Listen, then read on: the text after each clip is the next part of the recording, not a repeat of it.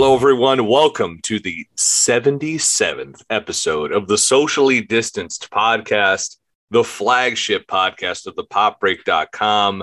We are here for the finale of our What If We Reviewed What If review series. Our titles of review series are the absolute worst, but that's literally just the jokes we do. Of course, we are the unof- we are unofficially sponsored and un- never recognized by Disney Plus, but yet here we are. 77 episodes in for this podcast, and we've got a hell of a panel for this. Uh, we're recording real late on a Thursday, but you know what? Why not? Why not? Uh, uh, just a little programming note we are going to do some random episodes between now and when Hawkeye comes out in uh, around Thanksgiving time. Uh, we're definitely doing a Dune podcast with Alicia Weinberger. We're coming up with some other stuff, so check out at the Pop Break on Twitter. Hopefully, I'll re- release a schedule of what we're going to do, which I've never done before. But hey, why not? Why not? Uh, again, my name is Bill Bodkin. If I didn't introduce myself already, I am the whiskey swilling and swigging uh, host of this podcast, and I am joined, as I always am, by uh, a person I've spent a lot of time with recently. We didn't see each other for nearly two years and now I've seen him almost every weekend for the last month. He is the reluctant managing editor of the the popbreak.com. Always tired, but always positive recently. I don't know why. Um, Amanda will see No Time to Die this weekend. Al Manarino, what's going on, buddy? Let, let's hope. And uh, I'm, I'm doing great. Uh, I was kind of hoping that this was a uh, only murders in the building podcast because that's all I kind of want to talk about. Apparently, last, like, a huge traffic getter for us, dude great show. If you guys have, I, was going to save it for recommendations, but it's honestly the only show my wife will watch with me that is not a documentary, which uh, is saying things. Check out our weekly review by our TV editor, Avani Goswami. She does a great job with it. But let's introduce the rest of our guests because we've got two other two other people this week returning for I think his third or fourth stint on our What If review series. He's recently asking the question, "What if I get to keep all my intestines?" Because that was a joke we said well before we started recording.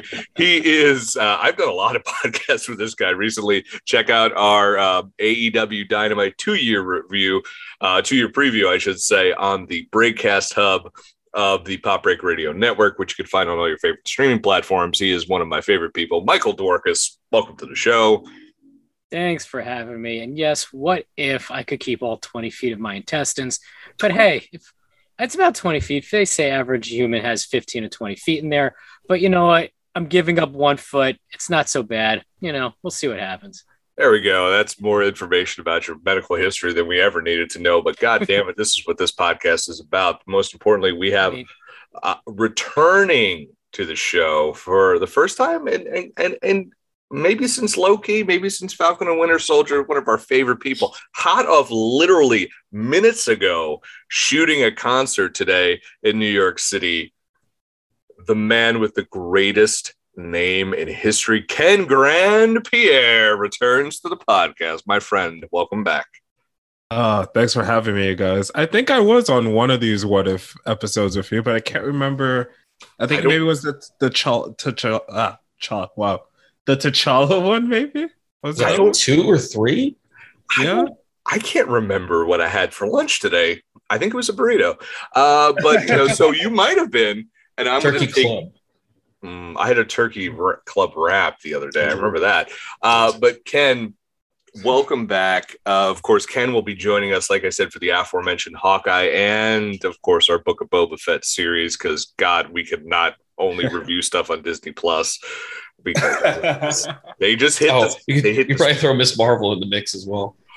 Yeah, why not? And I'm sure when Obi Obi Wan Kenobi series comes out, and when we get the new Mando season, Eternal, Spider Man, there's so much going on. a lot, a lot of Disney in our future. About Eternals, guys, but uh, there's a Disney Plus day in there too. So yeah, there's a lot of stuff happening. But what we are here for right now for this podcast is the finale of What If. Of course, there's been. Uh, according to Wikipedia at least, uh, a season two has been announced for early 2022 we will be discussing some of our um, you know dream scenarios for that uh, towards the end of the podcast But for right now, let's get into the episode. Of course, this is the part of the episode that we've titled What If Bill or Al literally reads the plot summary from Wikipedia? And that's what I'm going to do. So, uh, oh, as I pulled up my fantasy football score by accident, episode nine What If the Watcher Broke His Oath? The Watcher recruits Strange Supreme, Captain Carter, Star Lord T'Challa, Party Thor, Black Panther Kill- Killmonger, and a variant of Gamora, who killed Thanos, from their respective universes to battle Ultron. They travel to a universe lacking intelligent life to prepare, but Thor accidentally draws Ultron's attention. T'Challa steals the Soul Stone from Ultron, and Strange summons a horde of zombies as a distraction while the team escapes to Ultron's home universe, where they are joined by Natasha Romanoff. Ultron overpowers them until Romanoff, with Carter's help, shoots Ultron with an arrow containing Arnim Zola's mind. Zola erases Ultron from the inside, while Killmonger takes Ultron's armor and the stones. Zola, now controlling Ultron Vision's body, fights Killmonger for the stones. Strange and the Watchers seal Zola and Killmonger in a pocket dimension, which Strange over agrees to watch over. The Watcher returns Strange, Carter, T'Challa, Gamora, and Thor to their respective universes. Romanoff refuses to return to her barren universe, so the Watcher brings her to the universe in which the Avengers candidates were assassinated, and she helps defeat Loki. In a mid-credit scene, Carter and her universe's Romanoff discover the Hydra Stomper armor with someone inside. So, guys, so Ken, uh, everybody, this is our finale. Um, let's talk about what pretty much seemed like the inevitable that we were going to get an Avengers team to fight Ultron. And I want to look at that concept for a second. Did this just feel like forced? It was just like, of course they're to put the Avengers together. Ken, I'm to start with you first. Did did the Watcher assembling a team? Did that just feel too? Did that kind of feel kind of corny or too little, too on the nose, or did you like the way that this that they that they uh, the plot was started with an semblance of a super team? Uh, I think corny is being very kind, but it absolutely was for sure. Uh, I think what's interesting is that even though like it definitely felt kind of slap dab together, it kind of echoes what you kind of get with comic books in totality. And I felt like that was what was really interesting where I think where they got me is that I'm such a sucker for when characters interact with each other, especially if there's like overlap on stories and you know having scenes where uh, Doctor Strange is doing that callback to you know filling up uh, drinks of alcohol and like having people consume them and people getting drunk and kind of partying together and like making jokes. It's like I love stuff like that. So on one hand, it's like, oh, I can indulge in that all day. On the other hand, it's like, you know, assembling a team is definitely lazy. And it is funny how, you know, in context now, see how this episode played out, it makes like the splash play page on Disney Plus and like the main poster for the show make so much more sense now. So it's like, oh, that's the team they were always going to assemble. Mike, your thoughts?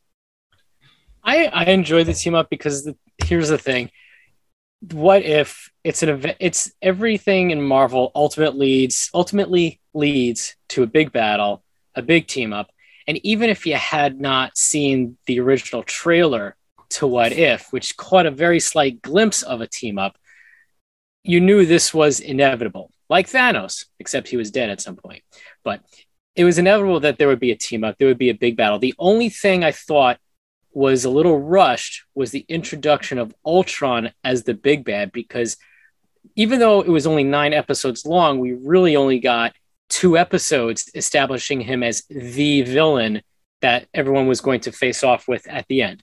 Granted, Killmonger planted you know as a, another villain that they faced off with at the very end of that episode. You knew that he would be out for himself. Once he was chosen for the team, you had that thought in the back of your mind something's going to happen. So, in a way, it was expected, but I, I do agree a bit with what Ken was saying. that some of the outcomes or the way certain things played out were a little li- little too haphazard. Um, dare I say predictable? You know, it was predictable Killmonger was going to turn, predictable Arnim Zola was going to try to get the stones for himself. Um, but overall, I enjoyed how they put the team together, and it the way it happened made sense. Now, obviously, the inclusion of characters we did not see earlier in the season. Uh, my guess is that we're going to get a glimpse of those universes come season two. Alphonse. You're muted. I think I agree with both of you guys. yeah, of course. I yeah, the co-host of the podcast doing his 77 well not 77 weeks you have been here every week but almost. like, i like buster balls about that I know. but uh you know come on man.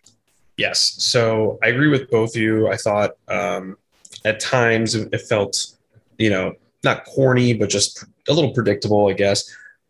But at the same time, like you saying, obviously Zola's going to betray, Killmonger's going to betray, double cross, whatever. But the fact that how they kind of resoluted everything resolved I thought was an it resolved. I thought it was an interesting way. Um, I thought they did it in an interesting way of like putting it in like almost like this pocket universe, this like um, kind of universe jail, just like um, we saw that Sorcerer Supreme, Doctor Strange, uh, ended up. I thought that was a cool kind of way to do it. Um, and I also like that we finally got like somewhat of a happy ending with at least one of these universes because a lot of them felt very, um, you know, uh, sad and depressing. Um, outside of like, I guess two of them, two out of the eight, because technically nine is a combination of a ton Yeah. of different universes, right? So two out of the eight, I feel like actually had like a, a happy ending, um, and it was really that this episode we get to see those actually unfold. So thought it was interesting um, in that instance. But yeah, um, I can I can agree that mm, at times it felt a little, but at the same time, it's like we've been saying it for weeks. Like, what is this gonna? What is this? What does this all mean, right? And it was either gonna have some sort of team up or lead to, I guess, something in the MCU proper, right? Like it's going to tease something, it's going to do something. Really, all this did was like, let's keep exploring multiverses. We introduced in Loki the, the concept of them existing. We're going to see more in Spider Man. Like the whole point of the What If series is let's just give you guys a taste of the multiverse. Yeah, I um as Al becomes the watcher. Um I I agree with Ken. I think the um so I have to just say that like I'm a big sucker for a team up. I really am. I love a good team up. I like I love a good uh, Mike's a, Mike and I have done many a wrestling um podcast. I'm a big fan for, of a faction. Big fan of like big big fights. Uh so yeah, I I it was lazy as hell to be like you're the multiversal Avengers, you know, like Defenders, whatever. It's essentially they're the Avengers of the multiverse. We got that, and it, everything was very obvious. Uh, I did enjoy the recruitment, though. I think my favorite recruitment one was we got another little vocal bit from Kurt Russell. I'm never going to argue with Kurt Russell cameo in anything, but it felt a little forced at times. It felt a little expected, but also not the worst thing. I mean, remember, this is a 30 plus minute weekly cart uh, animated series. This is not a new MCU film, so I was okay with it. It just, it, like Ken said, it was lazy. One of the characters to me, I felt like I had the hardest time accepting them being the hero and such a point person in this and guys, you might disagree with me, was Strange Supreme because we saw he basically destroyed the world and was pretty evil and messed up because, uh, you know, to get, you know, to resurrect the, the love of his life, which we've talked about in previous podcasts. Like, you know, didn't always feel that way in the movie, didn't always feel like that in the episode. Um, was it odd that Strange Supreme was such a right hand to the Watcher and that he was just like, he wasn't the guy that we had to worry about. Really, it was more Killmonger. Like, could we have? I I feel like it would have been a little more interesting if maybe Killmonger wasn't a part of the team and it was we got Strange Supreme, being the unstable one because he has so many. We saw it throughout the episode where he was fighting back literal his literal demons. I think that might have worked out a little bit better as a dramatic device, uh, as opposed to how they had him just pretty much just being a good guy. Guys, do you agree? Disagree? Uh, Michael, start with you first. So I, yeah, I hear what you're saying, and what happened. I a couple podcasts ago, I mistakenly predicted that Strange Supreme was going to be the main villain towards the end because of the way they built him up to really just have this hate and disdain. But by the end of the, you know, thinking back by the end of that episode, how ultimately when he merged his two selves, it almost seemed like he regained some semblance of humanity and really realized the consequences of his actions. I mean, as you said, he essentially eliminated an entire universe. And at that point, um, you know, the only thing that was obstructing him was his own pocket universe. And there was no way for him to escape. Obviously, the Watcher at some point brought him, you know, we saw brought him out. Strange Supreme knew of his presence. So ultimately, seeing him at the end being the guy to help recruit the uh, the uh, Guardians of the Multiverse, I believe they were called, it made sense because at this point, this is now his chance at redemption. He destroyed his own universe. He's preventing Ultron, um, uh, uh, Ultravision, from essentially destroying the other universes out there. So for me, it was uh, Strange Supreme's redemption story. So it didn't surprise me that he played to be the pivotal hero. Uh, Ken, your thoughts? Yeah, I feel more or less the same. I mean, you know, it's kind of crazy. I think because of the nature of the show, I kind of was accepting things at face value so much that I didn't really consider having theories as the show is progressing. But in hindsight, and how you said that there about like, what if Doctor Strange was done stable? And that would have been miles more interesting than what we got because it was a thing with, I mean, calling Killmonger's turn predictable is always being way too kind because I think every time he spoke, I was just really ready for it. I was like, oh no, he's about to say something. And um yeah, it's yeah, that that does feel like a missed opportunity now. I don't think it was jarring to see him help the watcher because I think it was a thing in like the end of his episode where he kind of right. went beyond the evil thing. But yeah, that's oh, that does feel kind of lame now in hindsight. Al, what do you think? Uh, well, first off, I think Mike owes us a transformer because he bet one, right? Oh, shit, he did bet a transformer. He did. So that's, fine. Uh, Here, you want my you want my Beast Wars Optimus Prime? Oh, well, first of all, yes, Beast Beast, Beast Wars was awesome. Oh uh, man, I'm a G oneer. Ugh. Ah, uh, battle too. Uh, well, it's more than meets the eye, guys. Come on. That's very there we true. go. How's Rodimus for you? There you go. Fine. um, no, I, I just I never I never thought that he would be the villain because he was never really a villain in in that episode. He was like a villain in the sense of like I think he just was like miss um you know his his priorities were like misaligned in the sense that like he was doing everything he could to save the woman that he loved and that was his goal. Like he wasn't just like I hate everyone, I hate everything, I'm going to destroy the world, right? So no. it's just like I didn't I didn't feel like he was just just to speak on what uh, Mike's theory. Initially. Yeah. But what was the original question? I think it w- would it have been more interesting if it had been instead of doing the obvious like, well, no one can trust Killmonger, and he's like, like you know, drunk with power and he's going to betray them. Where it was like Strange Supreme was like if they allowed him to fight his demons, which we saw yeah. a little glimpse of. I think that would have been a more interesting story to tell instead of going with the way they did. Like I just think unstable. He's not a bad guy. He's just unstable, yeah. and they can't rely on him. I think that would have been a better dramatic device than oh oh well like Killmonger's been fiddling with this Ultron helmet, and now he he can take over. I think it's just because we we know Ultron and we've really never got to have more time with him, whereas we've kind of gotten Thanos to death between the movies and then you know the, the, the fun cameo that we got to see in um, in the in the Star Lord episode of the T'Challa a one. couple fun uh, Thanos cameos. E- Exactly. So I feel that it was like we need a villain that everyone resonates is a villain like Ultron. How can we make it different? We'll make it look like, you know, he was Vision and blah blah blah. Like I, I get it. Like it made sense to me.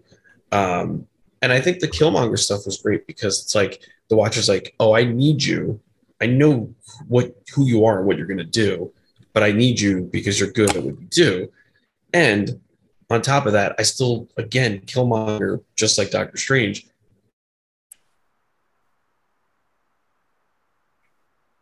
seems like he has his reasons, right? Like, you know, he kind of does. Like, what, what does he say when he when he gets uh when he gets the stones, when he gets the suit? He's not like, I I have complete control. I'm going to kill you guys. He literally says to them like, this is the only way you're going to your universes back, your friends, your family. Like, I'm trying to help here, just like in Black Panther, the original Black Panther, he wants you know control of Wakanda so he can uh, give his people power. So it's not about I guess just him. So I never saw like that's that's how I kept like internalizing it. Like if we're gonna have some sort of thing, it has to be some huge, overarching, multiversal problem, and Ultron is kind of like geared towards that, I guess. you know al you when you, you said before about how you know with everything coming together with how watcher picked killmonger for a reason i recalled at the end of the episode doctor strange kind of pulled something that was very similar to endgame where he said wait a minute this is the one where we don't win Oh, I and so yeah, that's you just and that's when the you took my next you took my next point. Ah, i'm sorry no, I no, no. stole So that perfect, from you perfect segue. Uh, so yeah, that's one thing where he says this is we're not supposed to win. We're just supposed to separate the stones. And last episode, uh, Mike, you remember when I was talking about um, I didn't get the Arnon Zola storyline. I'm like, Mhm. why are yes. they getting? Why is there? Is Clint and Natasha's plan? Hey, let's download the Hydra Genius and in, and shoot him into Ultron, and that way we could win. Even though that guy was hell bent on mayhem and destruction, like th- they're not shooting Steve Rogers into him. You know, they're shooting Arnon Zola. But so we see this happen in, I thought, a gorgeously animated sequence Mhm. where Natasha's riding a bike off a cliff, shoots the arrow with Zola in it. Um, um, uh, Agent Carter pulls back the head of of of uh, Ultravision right in the eyeball, and then Arnon basically becomes Krang from Ninja Turtles. and she's like, he's like, hello, darling, I'm taking over your body now. And we have that. So, and now he, he and he and Killmonger are in this, um, you know, power struggle for the Infinity Stones. What did you guys think of one, the Zola plan, and two, this encapsulate like the whole point was to encapsulate both of these villains into basically this uh, Epcot center of um, of a prison. So again, I'll start. Sorry, I like that. And, I mean, it was. He I mean, was trapped him in Ep- the Epcot ball. I mean, there's no other way to put it. Which, by the way, is Spaceship Earth. If you've never been on it, get on it before they redo it. It's it's great. It's great, right? Ken's like, I can't. I want to get off this podcast. This is. Where's Diego?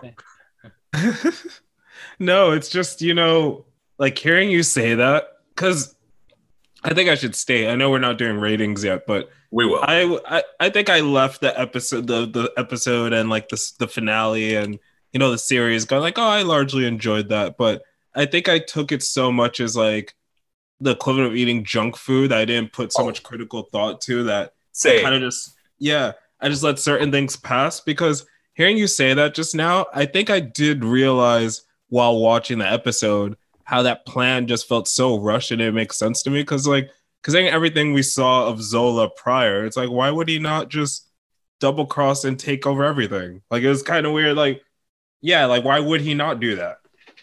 Well, someone I, I don't know, Mike. I don't know if it was you or Matt in the last episode that they're like, yeah, but they know he's gonna do it.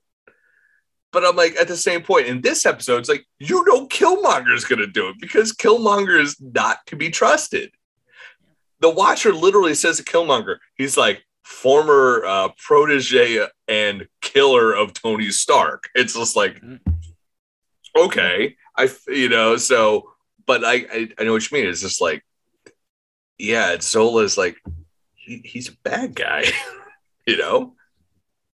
Well, Al, you, well, you didn't weigh on this last week. You were at a rehearsal dinner for our, the least favorite uh, person in the world, Al Ryan DeMarco. Um, what did you think of the plot to like put Zola inside of Ult- Ultravision? I mean, if you're gonna have Black Widow and Hawkeye as the last remaining Avengers, which is in and of itself baffling, um, it makes total sense because like It's it, it, it makes it makes total sense. It makes total sense in the sense of what else do they have to lose? But it almost made no sense that Nat didn't think of that to begin with, knowing that she has already met Zola. Like for her to have to go all the way to Russia to find a file to say, "Oh file. yeah, oh yeah, Zola," like that should have been the reason they were going to Russia. Not, you know what I mean?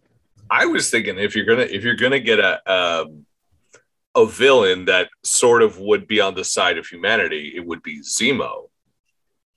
You know, Yeah, but he's just a dude. Like, what's? I mean, So he's gonna. Zola. No, Zola's literally a computer virus. He- like, he- he's well, a now program. he is. Yeah. But there's no re you know what? Jesus, this is like how important critical talk is, but objectively there's no reason why they could have just hand wave away that Zemo did the same thing or something similar. So Yeah. Yeah, like yeah, but I'm just saying it's like pre- I have to host a critical thinking podcast about the end because It's both- just- Ken, you were right. This this series is basically like I've said it before. It's like it's not a series of a huge consequence. It's it's potato chip series. It's Yeah. just like oh, it, or it's a sweet Thai chili Dorito. which which objectively is what like the what if and not just like in the context of Marvel, but even like when DC does it with like Elseworlds and like Star Wars would do it with like Tag and Bink and stuff like objectively it is supposed to feel like that, like potato chips and like low stakes or no stakes. But I guess what's contradictory in the context of like how Marvel and Disney likes that like have its cake and eat it too is on one hand you have that element, but then you also have both end of the world and everything's connected. And it's like, I just wanted to not think about stuff, Mm. Man. like, yeah, no, Like, I just just just give me T'Challa as Star Wars Star Lord as a series, so it's just them running capers for like eight episodes. I'm good with or Vegas or you know Party Thor just like fucking about throughout the world, screaming "Viva Las Vegas" every time he wants to beat somebody up. You know, that'd be a great Saturday morning cartoon. well, that's the thing though. It's like yes, the it whole- would the- be. the whole the whole purpose of what if as as what disney is trying to do is like this is your like best of remixed right? Like it's it's characters you know it's voice you know it's it's voices kind of that you know it's storylines that you know flipped or turned or remixed in some way that is interesting and fun right? So you know we could easily have like, oh, what if T'Challa was Star Lord and like have a series on that? But the whole point is just like it's not to explore these characters for super long. It's it's to explore the idea of it, right? And I think if you just had that standalone T'Challa episode with no connection, you'd be like, that was a great fucking 30 minutes. Like, I'm so glad I watched that. The Party Thor one, same thing. And even the even the Captain Carter one, the first episode, like those are great. Like, there's some that I the zombie one, fine. I'll I'm gonna eat my chips and I'm gonna watch this. It's kind of interesting. But like a lot of these stories are great what if stories. And it's cool because they were set up in the MCU. The difference between what Marvel's doing, what DC has been doing forever, is like when you go see uh, or uh, you know, DC has these straight to DVD or straight to streamers or whatever at this point um, animated series or animated movies based on popular comic arcs. And those are really hit or miss because sometimes they're super faithful and people love them, or they try to do different things with them because they're like, hey, we have a chance to change it up a little bit. And they bomb, or they're just like pointless. At least with Disney, every single thing that they've done with Disney Plus has a point in some capacity. Um, I know it's long winded as usual, but like I really feel with this what if this series, like it can't just be like, you know, what if Galactus, um, you know, just ate a bunch of planets? It's like, great, cool. I want to see Galactus. Just, what if Galactus just ate a bunch of mushrooms? Yeah. Let's see what happens. That would have been a lot. It's that would have been be a lot better. That, that, I would have loved that. Yeah. What if Thanos just did ayahuasca? yeah. It, third eye was open. I'm, I guess my point is, it's not just. It's not. It's not what if for the sake of what if. It's like we meticulously thought out.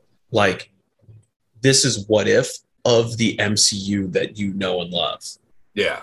Right. For sure. So it's not just what if Marvel. It's different. They can't do it because they're that's not the way that they're set up.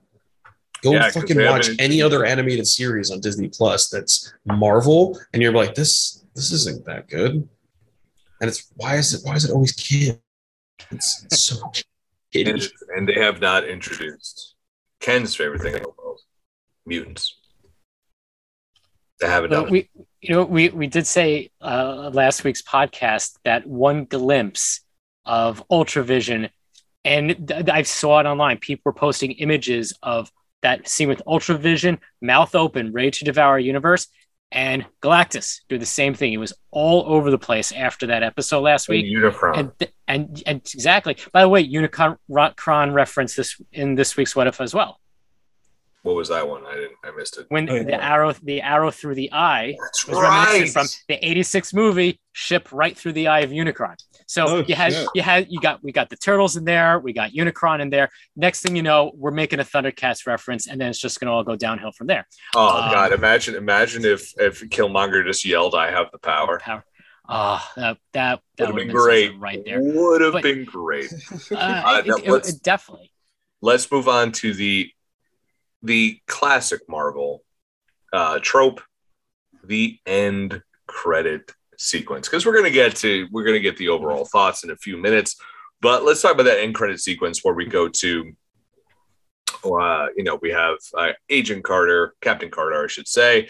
Uh, she just beat up uh, Georges St-Pierre, UFC legend, aka Batroc, and uh, you know, Natasha's like, I got something to show you and it is the Hydra Stomper, aka the you know essentially the, the first Iron Man iteration. And she said there is someone in here, obviously referencing Steve Rogers. So Al, I'll start with you because I always go to you last.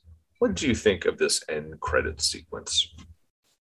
I, I think I briefly talked about it before, but I just like that we kind of ended on a happy note, right? And and also like, how is this I, I will, let's try this again. This was the Watchers doing, right? Like, had obviously, have had to be. So now that he's interfering with stories, I think it just um, provides just more questions of the season two of what this show can be and what and can evolve into. Um, they'll probably stick with the same format of build up to like a, basically a two part kind of finale for the next season. So like, what could that entail? I'm hoping for more of like a multiple multiversal war because that's kind of what we've been talking about is what the MCU might be doing. Um, but yeah, I thought I thought ending it on this note was nice because it wasn't like a, we need to set up season two. Really, we need to just like give these people a break who've been watching just a bunch of fighting for nine episodes and a lot of just sad, sad endings. So, uh, also, I, I have to say this because I'm going to forget. Didn't I call? Um, of course, Star. Like, I have to. I need. I need credit. Look how smart I was, guys. I need credit because I've been wrong so many times on this podcast. Well, um, you know, we bring up the WandaVision part. It's true. Did didn't I call T'Challa coming to save Quill from his daddy. You might have. I'll, I'll give you credit for that because I don't. You know. I thought I called it, but I thought that was a nice touch too. But You can't go wrong with a Kurt Russell cameo. Yeah, Uh, never.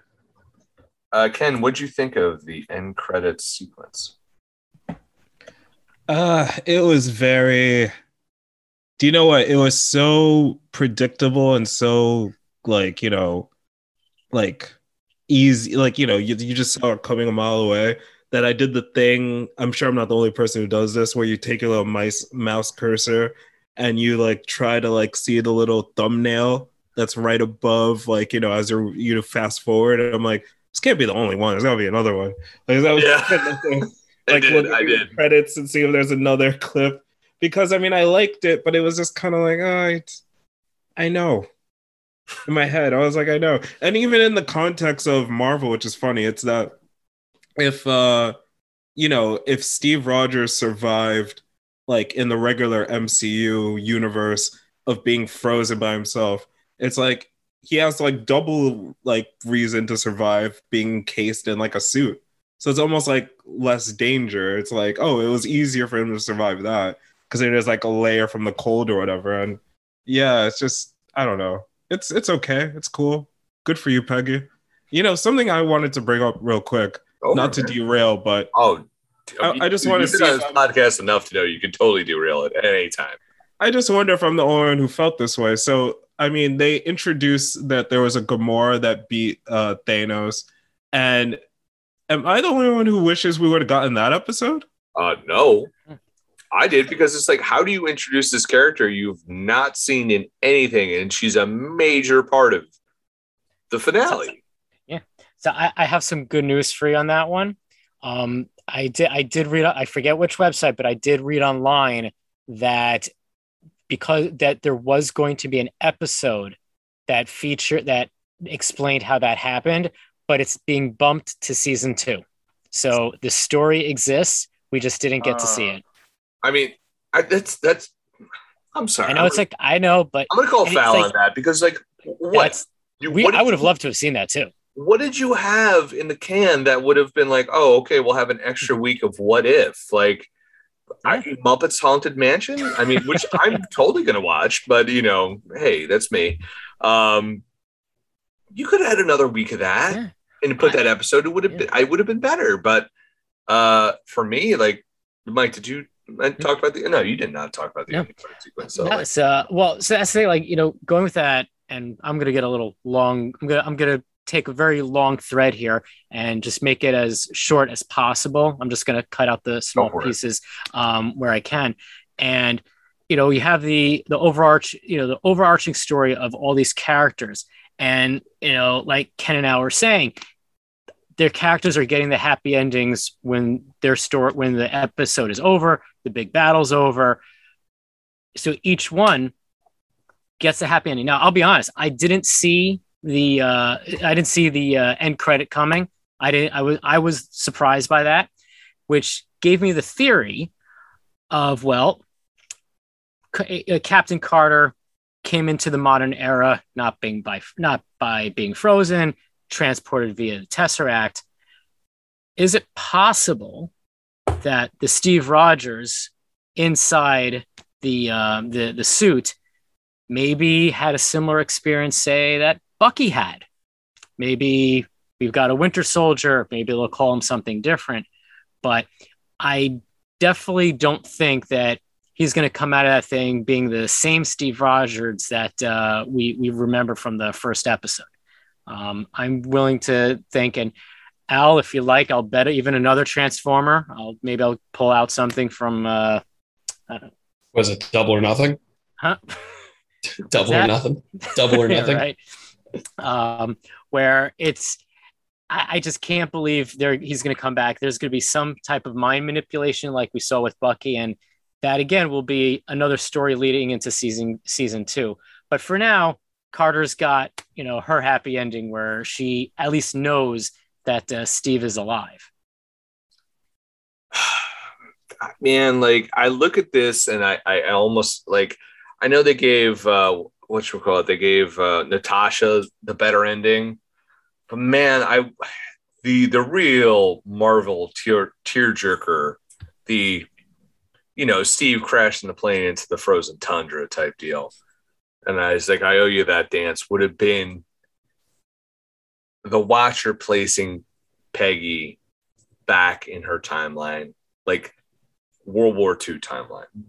And you see they're reunited somehow. And that's how you end. That would have been better. It's just like, hey, he's in he's in this big suit. And my first thing was like, is he 90? Like I just felt like they would open it. Here's like old man Steve still in it. He's like, ah, I remember the war, you know, like, like that's what I was expecting. Like, I don't know why my brain went there. I'm just like, what is he old? Like, how's this, how's that work?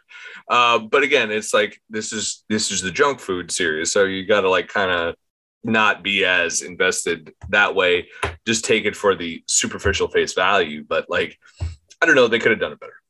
Like, like it was, it was nice, but it was like, I'm like, ah, you could have, like if, if Steve was frozen in ice or something like that, because he's a Steve from another universe, and all of a sudden it's like the Steve Rogers we know, and somehow uh, UFC legend Georges St-Pierre is like, oh hey, I have that Steve Rogers on ice, and it's like, th- like give me the super team of like Chris Evans, Captain America, with like Super Soldier, you know, you know Peggy Carter. Give me that team as a series I'm all about it, you know, but we didn't get that. We got, you know, old school Iron Man suit. So let's get into the rating for the episode. Uh, of course, we rate our episodes on one to 10 question marks. Um, Al, I'm going to start with you on a scale of one to 10 question marks. What do you give one, the episode, two, the series, and your thoughts? Uh, I give the episode a seven out of 10 question marks, and the series, seven and a half question marks. So it's just like the start of the question mark, but like not maybe like the little dot at the bottom. Yeah. period. Yeah.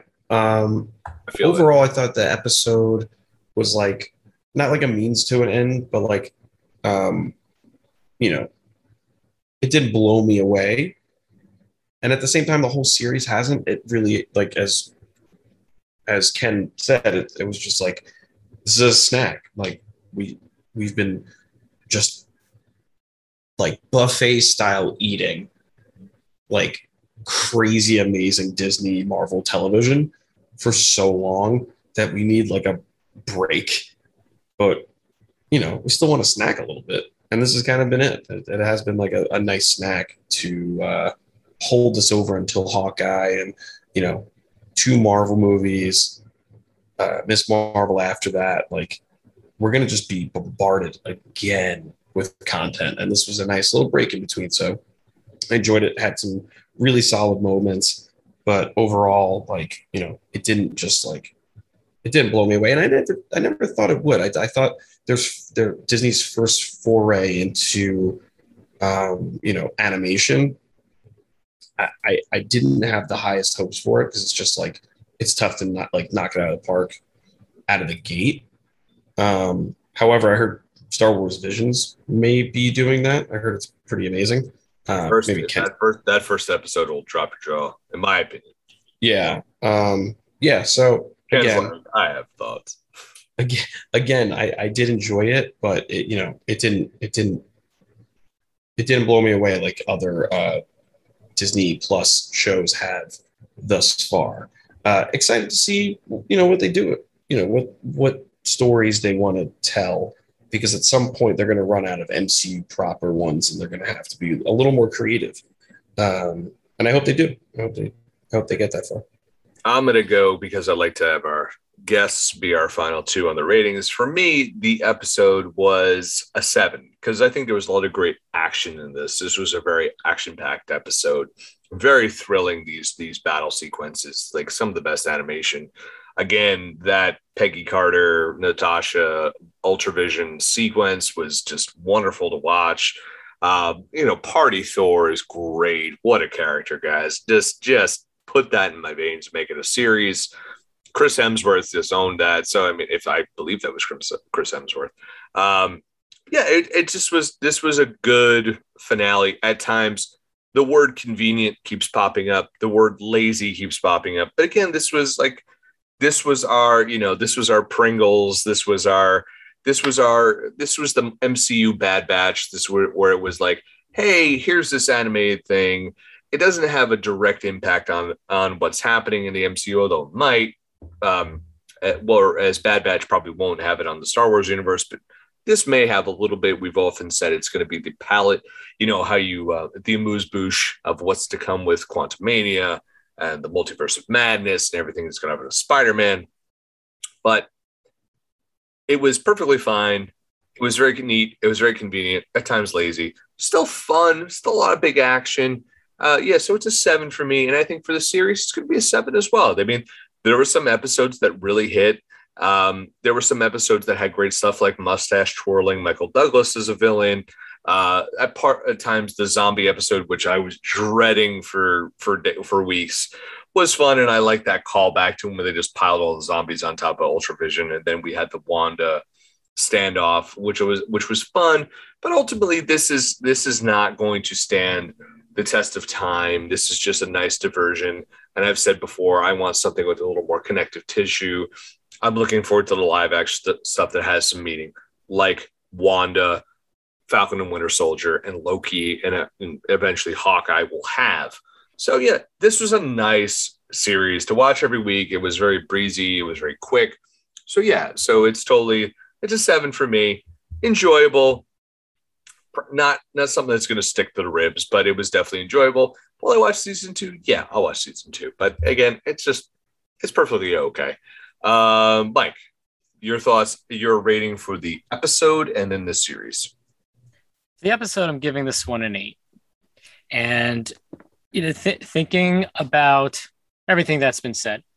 Um, the episode that capped off the the first season did everything that and, and we've said it earlier it did everything we expected it to do i thoroughly enjoyed the voice acting in that episode the animation throughout the entire battle i thought was the best animation of the entire series.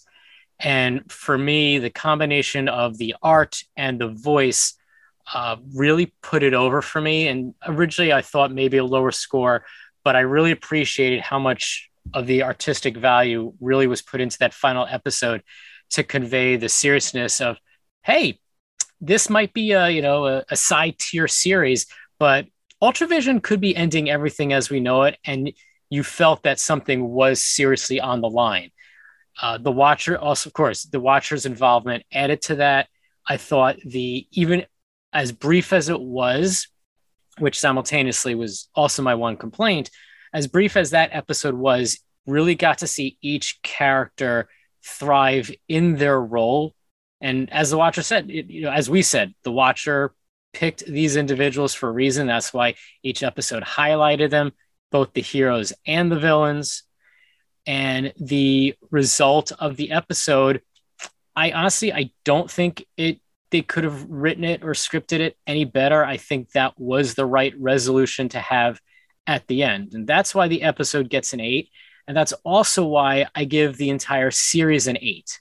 Because as as I said before, we've had a long thread weaved through each one of these episodes. But if you take apart each episode and specifically um, analyze each character, why they were highlighted, the situation that they were in, and I know I am probably overanalyzing it way too much for a series for a series which and I agree with everybody. This was the popcorn, the potato chip eating series. This was the nice break from the MCU as a whole.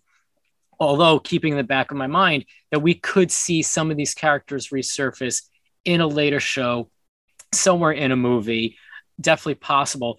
But it, it the one thing I will disagree. I, I didn't think that there was lazy writing or, or, maybe a little you know lackluster storytelling except for the zombie episode i know i didn't give that one a high rating i wasn't a big fan of that um, but overall as a series it stuck to what we know and love and about uh, what we know and love about the mcu there were there were no visible obstructions to the storyline. I think everything ran as fluid as possible in terms of getting to the end point. And overall, I just love the series. I just overall, like I said, the voice acting was great, the animation was fantastic, the development of characters and the subtle nods to things that we saw in the multiverse uh, really, I think, enhance the experience as a whole. And the one thing I'm just going to add in there, and I was a little disappointed with, besides the, I really thought the last two episodes should have been longer.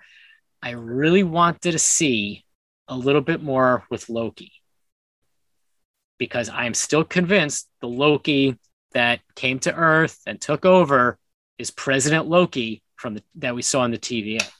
All right. That, yep. That's still my theory. I mean, look, I was wrong about Doctor Strange being a villain. I could be wrong about President Loki coming from this universe, but hey, never know.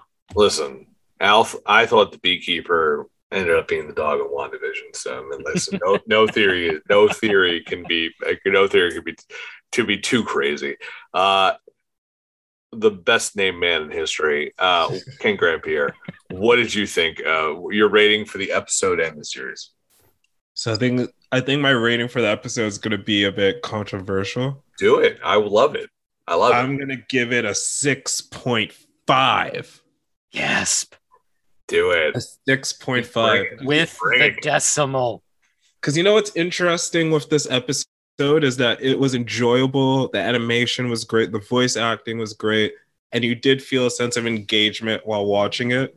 But something that I came to realize, and I think I felt this way for a while, is that like Marvel has achieved this level of uh, high standard that really does feel I don't uh, maybe opaque is way too harsh of a word, but just you like you come to expect it. Like it feels very omnipresent it feels almost like wallpaper in a sense. And the way that, you know, I think for the first two to three episodes, I was kind of in a headspace of really being like critical and like, oh, is the animation good or is are all these pieces coming together? And at some point realizing that like, oh well, they always approach things from a high standard way, so of course, and just kind of realizing that that's just a given. So I think in that vein, all that is great. And then when you know that all that's great, you could focus on the writing. And I feel like for this episode, it just didn't really have that. And I don't know if that's me expecting too much or maybe expecting like a different kind of show. Cause I think we've had talks about it too, um, about just like how the first two to three episodes were more aligned with the premise of alternate, you know, paths that the movies could go on. And this kind of turning into that typical hey everybody come together and do the thing. So i guess yeah in terms of the episode itself i just i like i was watching the episode and i saw all the beats coming a mile away. That said i would say the series as a whole would get a 7.5 for me because it was largely enjoyable. I did find myself more entertained than not. And yeah, you know, it is a thing that Disney Plus has been perfecting. And I, it's funny seeing the other streaming services kind of falling in line, but you know, having the episodes come out week to week and having it as something to look forward to, especially since we're still living in this weird kind of not kind of this weird pandemic. So I can definitely I can honestly say that my Wednesdays were definitely a bit brighter just by having these episodes to watch. So yeah, I'd say a 7.5 is good. Okay, just lightning round, real quick. Two questions. Let's do it. And I'm going to start with you since you went last. Your, okay. Your favorite episode from the series. Don't have to go into it. Just your favorite one, and one character you would want to see that we haven't seen in this series. One character you want to see doesn't have to be already established in the MCU. One character you want to see in season two. Ooh. I know. I'm looking, oh, I like I like throwing the curveballs every once in a while. Usually in the dirt, swing and a miss type deal. My favorite episode. Reliving the Yankees playoff. My favorite episode is uh, if the Avengers died, and the the whole Michael Douglas surprise. That was great. I love that. That really was like, yeah, the chef's kiss. Definitely deserves the chef's kiss. And funnily enough, in terms of a character, I don't think Marvel ever did this, but since it's what if they could do whatever they want. But you know how in Superman in DC there's like this Superman comic Red Sun? Is everyone here familiar with that? I'm not. Oh, it's it's amazing. So it's it's essentially like what if uh Clark Kent landed, Kal-El landed in Russia, Soviet Russia instead of America, Okay. and how that would develop. And they've they never made a plot line with that with Steve Rogers, but I mean you might as well. Why the fuck not? So I think that would be pretty cool to see like a Steve a Russian Steve Rogers and see how his hallmarks of being like against bullying and being like, you know, a good-hearted person would contrast with just what the Soviet Union used to be. So that'd be pretty cool. Mike, favorite episode of the series and a character you would want to see in What If season two? So my favorite episode was T'Challa as Star Lord. Just it was so well done. It was so entertaining. Eh, by far my favorite episode. And as for a character that we did not see or was not heavily featured um, in What If, that is a tough one. But um, if I really, really, really got to uh, put somebody on that one. Oh man, oh man, oh man. I really think I want it to be Korg. That's a good one. We did see a glimpse of Korg in this Exactly. We had a glimpse. episode. We actually we had two glimpses. Well, one and a half, I guess, because the first glimpse was just his arm, and the uh, second glimpse was him uh, enjoying one of the uh, parties, courtesy of Party Thor. And he, uh, we did see him in the penultimate episode when he was uh, battling uh, some of the Ultrons as well. Yep. Mhm. Uh, the Watcher, Al, your favorite episode of the series, as well as a character you'd like to see in season two. I think the T'Challa Star Lord was the most enjoyable because it was just like Ocean's Eleven in space with uh, with another chance to, to see Chadwick Boseman shine in the role. And uh, who I would like to see it, I want to. I mean, it, it's baffling that we didn't get an entire Howard the Duck episode. So I want to see it. Howard That, dude, that would be Seth- Seth Green coming back as Howard the Duck again, and we get you know we get to go to I think it's I think it's just called Duck World, isn't it? His home planet. I don't Yep. know. Yeah, just let, let's go to Duck World. I mean, that was also our favorite show, DuckTales, but you know, it's, it's neither here nor No, there. that, no, that was Duckburg. That- I know, but to me, it was also Duck World. Um, for me, I, I'm going to make it three out of four. I'm going to say T'Challa, Star Star Lord. Love a good caper. I love the fact it was like, what if Star Lord wasn't a dick and he was actually just a really great guy? He would have talked Thanos out of killing everyone. And uh, Josh Brolin was amazing in it. It's just such a fun episode. It's one you can go back to and have. It's like a hangout episode. It's so much fun. To me, I'm going off what Ken said, but slightly different. I don't want to see Russian Captain America. I want to see Red Guardian, and I want to see David Harbour coming back because he did a voice in Vision, Star Wars Visions. I want to see a what if Red Guardian. I don't give a crap what it is. What if Red Guardian really loves 7 Eleven? If he was a big, you know, vinyl head, I don't care what he's doing. Give me David Harbour in this character. Let's bring it. Let's run it back, guys because it's such a great character and I hope they put it in the 80s and somehow if you can get Kurt Russell involved in it I don't know why. It's just it's fantasy booking guys. I this is this is what Bill needs. This is what dad needs right now. Uh, but yeah a Red Guardian episode I think would be a lot of fun.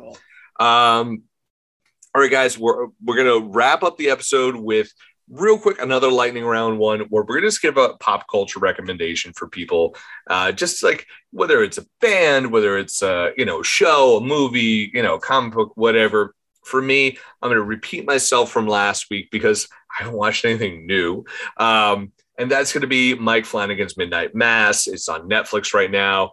Uh, it- Flanagan just made some news where he's got um, two new series coming out on Netflix. One's going to be his remake of Edgar Allan Poe's The Fall of the House of Usher, which uh, Vincent Price was originally a star of, and of course, it's based on an Edgar Allan Poe work. Um, listen, the guy knows haunted house stuff. It's going to be great. Horror Club is another one he's doing. That's his next next Netflix series. But listen, Midnight Mass, a show that uh, can deal with uh, Catholic guilt, uh, the existence of God, the afterlife, the plight of the American worker, uh, addiction, recovery, depression, and still be scary as shit and take a horror trope that should be completely ridiculous but make it utterly work over uh, a, of a seven episode run. It's utterly brilliant.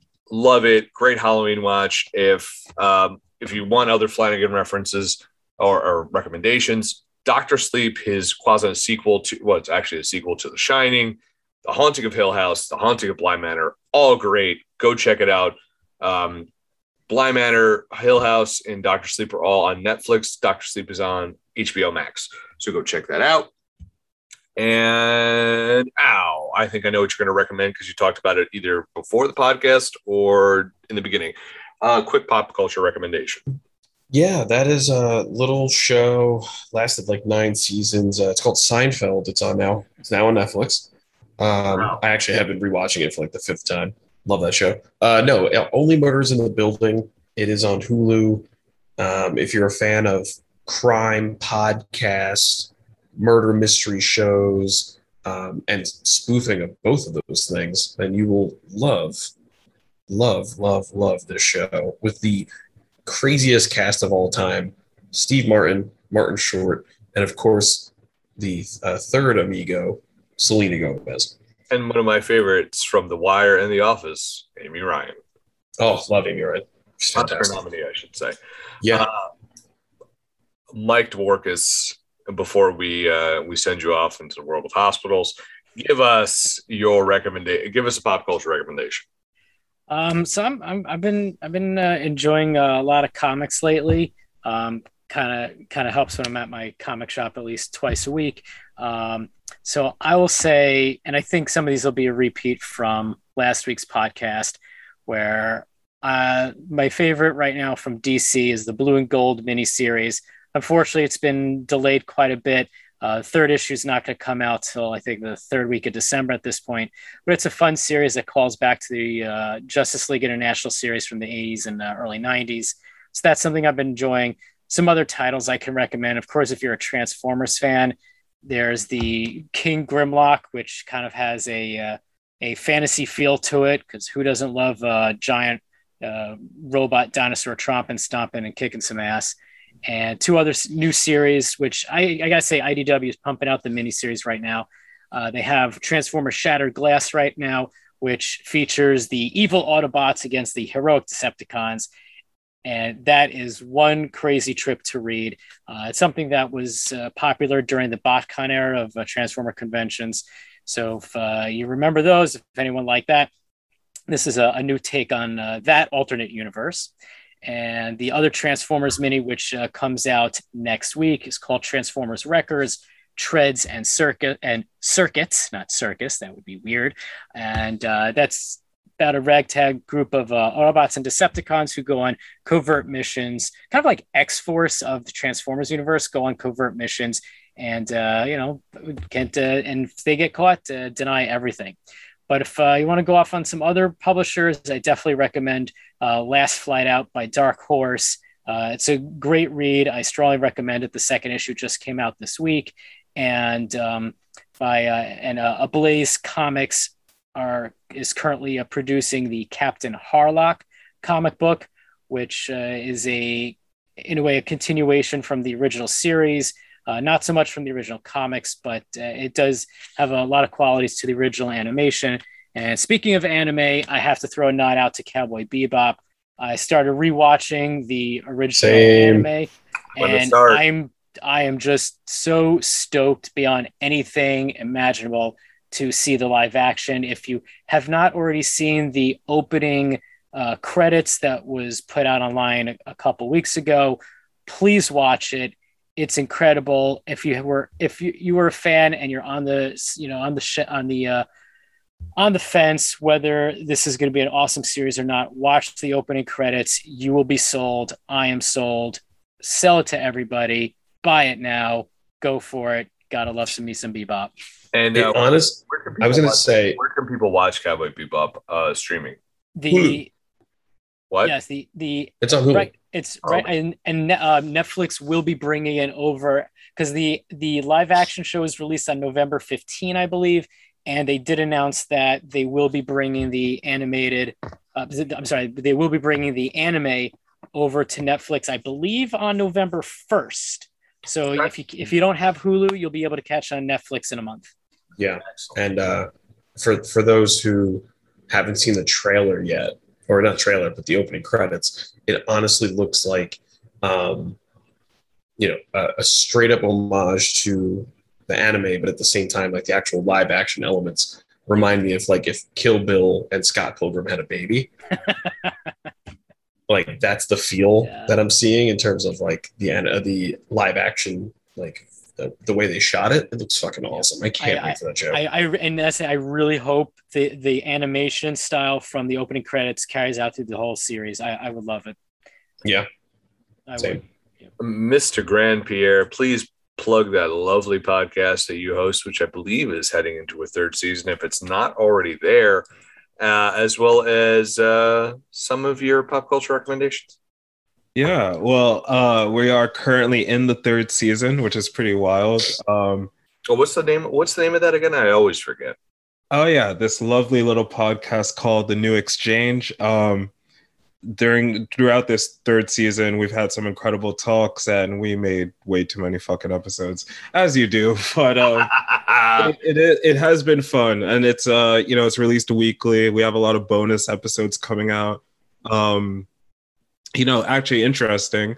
This will be pretty. Uh, it'll be the fir- an exclusive first time sharing it, but uh, coming out in a few weeks is an offshoot series that will be part of the main series, and it's called Real Exchanges, which is essentially very similar, inspired by essentially socially distanced in a lot of ways, where I just bring friends on and we just bullshit about stuff. Because interesting thing with the new exchange is that um, yeah, so it's you know mostly interview based. A lot of the episodes are prepped months in advance and recorded months in advance and researched, and it's a lot of fun. But I love the looseness of podcasting where you could just you know turn a mic on, have some friends. So yeah, we're gonna do a couple episodes like that, and essentially it's my me and friends talking about a topic we're passionate about and then just speaking over it for like an hour like anyone wants to hear i think uh we're gonna do one about movies and cat manos lovely cat manos will be on it so Well, if you ever need uh, a couple drunken idiots, you can always ask Al or I uh, if you ever need us,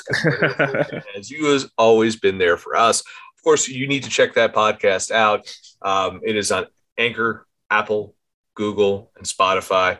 But Ken, you got any pop culture recommendations for us? I do, and I think uh, you and Al particularly would really enjoy it, as well as your listeners. I think it's a shared interest, but it's an album by a Canadian band, a new album. Uh, the band is called Arkells, and the album is called Blink Once. We've interviewed Uh, them on the site and shot them. Yes. Oh, really? Very good.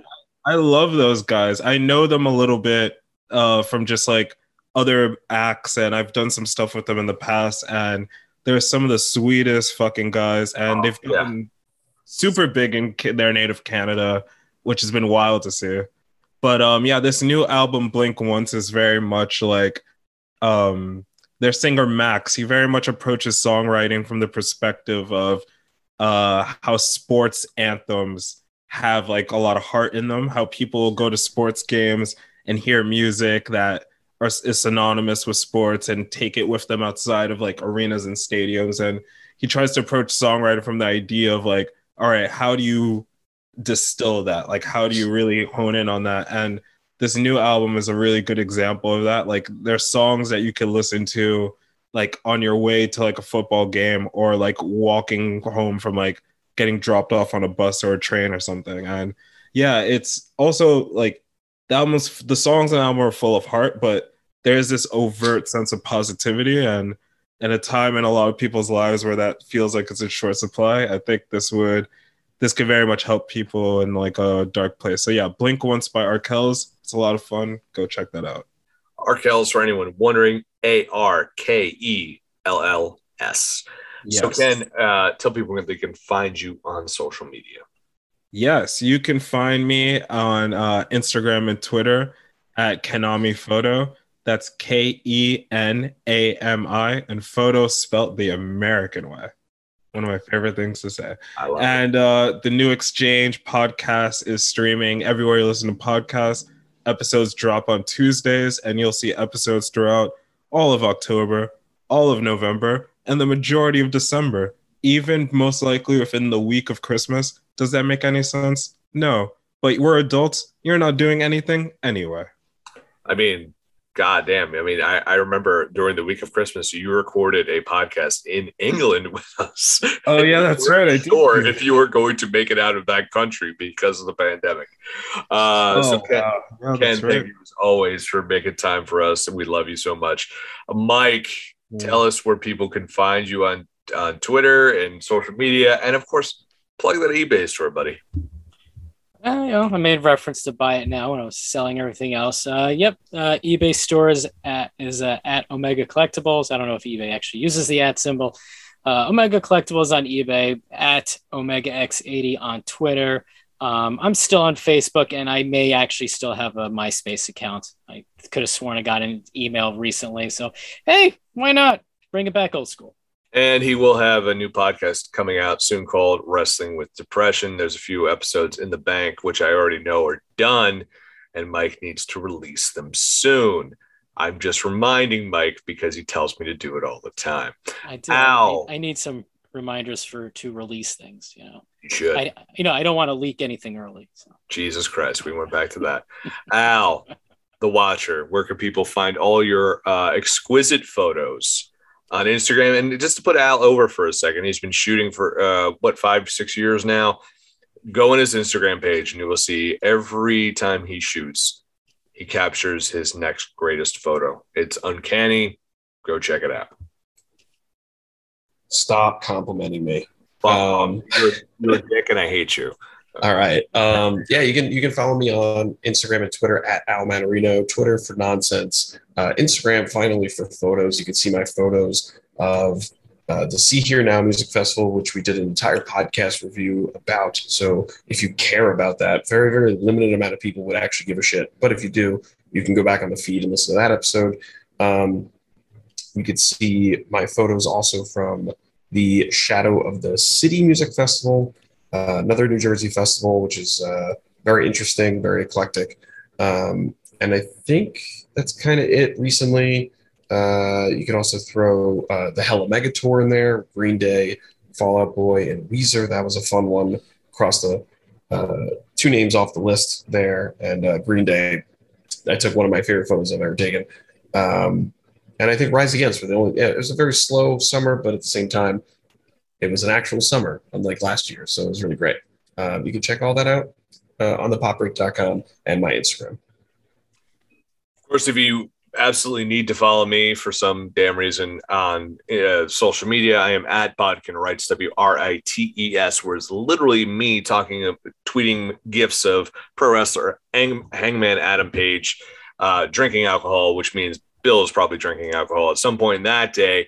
Uh, but most importantly, it's stuff about the popbreak.com, of course, which is the site I've been running for 12 years, and all these wonderful people have been a part of, whether it's in podcast form, photos, or articles. Uh, check out thepopbreak.com. Every single day, we're talking about movies. No Time to Die. We got a review up right now from Marissa Carpico, our film editor, and James Bond aficionado. I've been watching Bond my whole life. I trust her opinions about this franchise implicitly. And I cannot wait to see this movie because she gave it a very positive review. Check it out.